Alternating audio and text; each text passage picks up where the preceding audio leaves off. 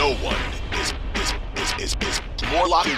From Thursday to Monday, no one is more locked into the NFL than First and Pod. Hosted by Danny Parkins and Andrew Filippone. All right, so pick 29. Who do we have here at pick 29, DA? This the Philadelphia Eagles. This is, no, they, they traded the pick, so it's the Saints. Oh, the okay. Now we got the. Saints on the clock. Okay. Yeah, this is the Saints pick. Um, man, the Saints are a really weird team. They're going to bring Derek Carr in. Uh, I think they could take a wide receiver, but I'm not going to do that. I think that might be a day two pick for them. I'm going to take Will McDonald, defensive end from Iowa State. I think they might be a little hacked off that you took a edge guy right before that. Cam Jordan is defying father time. Still a very productive player. The head coach is a defensive guy. So my prediction is they're going to try to improve. Their defense actually got better as the year went on. They were by the end of the season, DA, you know, they very quietly almost got back to 500 at the end of last year. Uh, and that just more of an NFC South. I think the Saints are kind of under the radar team. I don't know if there's anything that they can do here at 29 that's going to convince me that they're a playoff team or anything like that, but just a solid player, which guys from Iowa State who somehow were still productive when it's the dude that, you know, you could load up the stop, you know, he was well coached. Their coach there, Matt Campbell, gets NFL questions all the time. So I could see just a rock solid pick like this for New Orleans. And they need it. I mean, this is a, a franchise that last year scuffled, as you said, even to stay 500. I'm not a huge Dennis Allen fan. Obviously, a I thought they should have fired him. I mean, really. And then last year, the quarterback situation was was pretty hairy. We'll see if this year is any better. I mean, Derek Carr, I think, stabilized the position, but he's not necessarily the guy that elevates the guys around you. So Yep. there's there's a couple of needs here for the New Orleans Saints, but you know that that's a that's a solid one. I think that they could they could they could spin the wheel at a couple of different positions, and uh, and you could understand that. All right, 30 before the Chiefs go at 31. We got one more pick for you, DA. Who's Yeah, that? this is this is where This teams is the that are Eagles. Right. This is where teams that are loaded, they don't have to go one place or the other. The Eagles and the Chiefs are in this great spot where they're not glaring weaknesses that they have to plug up. So I'm looking at a guy that I just think is a talented guy from a really good football program that can help you in a secondary where you always need help. Depth at safety, depth at nickel, depth at cornerback, and that's Brian Branch out of Alabama. Yeah. Bama turns out a lot of good safeties, a lot of great safeties. Nick Saban knows his defensive backs. You know, this, they had one of the best secondaries in football last year. So again, it's not a position of necessary need, but I just think if you put a guy like Branch in an already talented Eagles defense, you can find places to use him. And even if it becomes a depth kind of guy, it helps you that next time around when somebody goes down due to injury. So I like Brian Branch, Alabama here for the Eagles.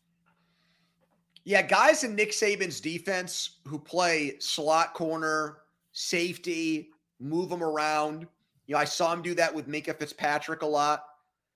Uh, I think that the Eagles they're looking for those types types of versatile make offenses question like, okay, where's this guy going to line up? How is he going to affect the play? Right. Yeah, I, I think that this could be. Now they're working in a new defensive coordinator and everything, but I feel like at 30, they like to build in the trenches. We know that. We had them taking a defensive lineman earlier in this draft. I could see them doubling up and taking another guy like that at 30. And So Branch, now we- by the way, was a second team All American. So he's got good talent, good production, comes from Alabama. So you you know you trust guys that come out of there from an NFL standpoint. So I think if he's there for either the Chiefs or the Eagles, that's a good pick for either one of them. So I think the last pick here, I think I'm going to make the last pick for the Chiefs. And I know this is not a need at all, DA. Quarterback. Travis, no, punter. yeah. Travis Kelce's in his 30s. I'm just going to take Michael Mayer for them at 31. Okay. Like, can't Andy Reid sitting there in his Hawaiian shirt? They've ordered burn ends. He's sitting there. He's watched the draft go for three hours. And him and Veach are like, this guy at various points in his college football career was looked at as a top 10 pick. He kind of slowed down a little bit, I thought, in his last year. He didn't, he looked like he was playing injured almost to me, just like the times I, I watch Notre Dame all the time. I thought the COVID year, he looked like an absolute monster, like he was going to be the next Rob Gronkowski.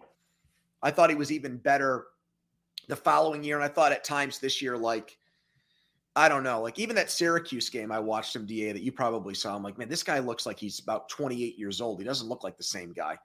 But uh I I just think at 31, like, why not take a player that you want to really screw with NFL defenses? Now you can put two tight end sets out there. You could put Kelce out in the slot or whatever. Like, I just feel like Andy Reid like fetishizes over stuff like this.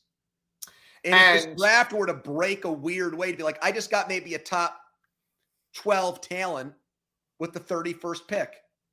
And the Chiefs know that they need a pass rush and they know they need to have a decent secondary. But what they've obviously prioritized is just make sure that we give our quarterback as many things as possible to allow him to be whether we win or lose. So it was invest in the offensive line the moment that the offensive line was shaky. It was bring in wide receivers when we lost Tyreek Hill so that we have Juju here or we have Mecole Hardman here or we have Kadarius Toney here that our quarterback will make better.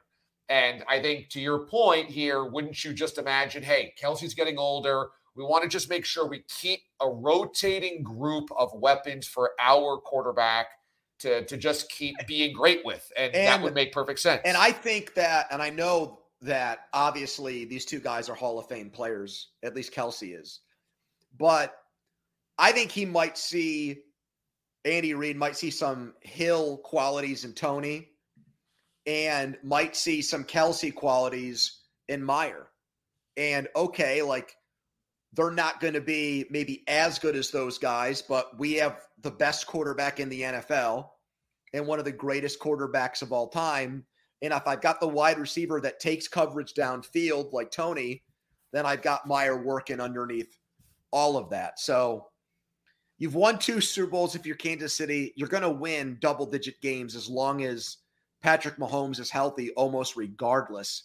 They should be taking best player available. And here's a tight end that in our mock somehow found his way down to them at 31.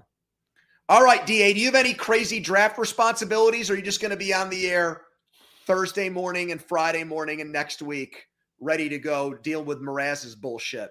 there, there, might be a, a live hit on a, a certain group of uh, of draft coverage via uh, the BetQL side of things. We'll see. Okay. But uh, other than that, I'm just doing the show, rocking and rolling, bright and early both mornings. So Friday morning, 6 a.m., we are uh, all over whatever's going to happen to the first round.